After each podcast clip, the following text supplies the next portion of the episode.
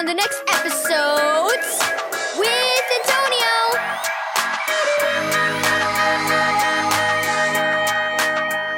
Thank you, Keys for Kids Ministries, for this daily devotional.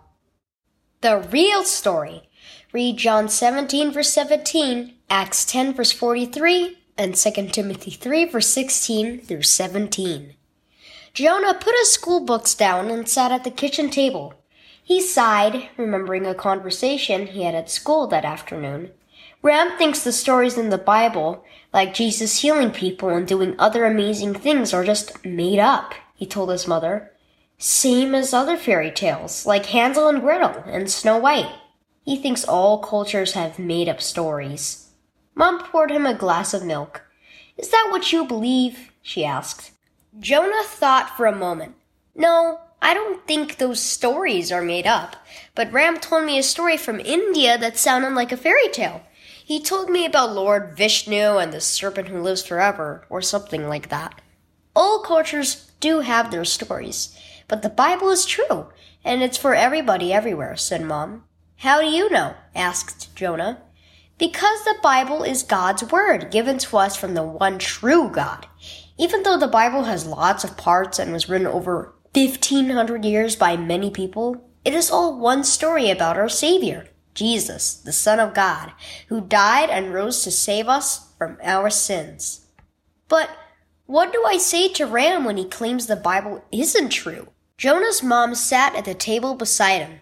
For one thing, you can explain that there were eyewitnesses to the things Jesus did. The disciples saw Jesus teach, heal, walk on water, and feed thousands, and they wrote about it.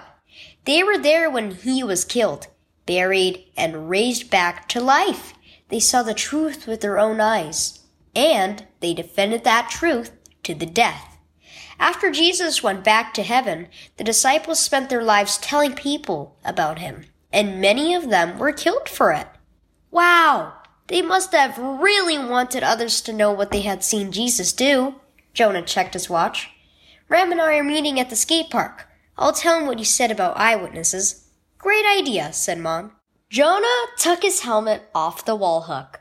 Maybe I'll ask Ram if he wants to come to the youth group sometime. Then he can hear all about Jesus and know the real story. The Bible is true. Key verse. But these are written so that you may believe that Jesus is the Messiah, the Son of God, and that by believing you may have life in his name. John 20 verse 31. Do you ever wonder if the Bible is true? Have people told you that the stories it tells about Jesus didn't actually happen? The Bible was given to us by God, written by those he chose and inspired. Every word in the Bible points us to Jesus the one who saves all who put their trust in him. The Bible is his story, and it is true!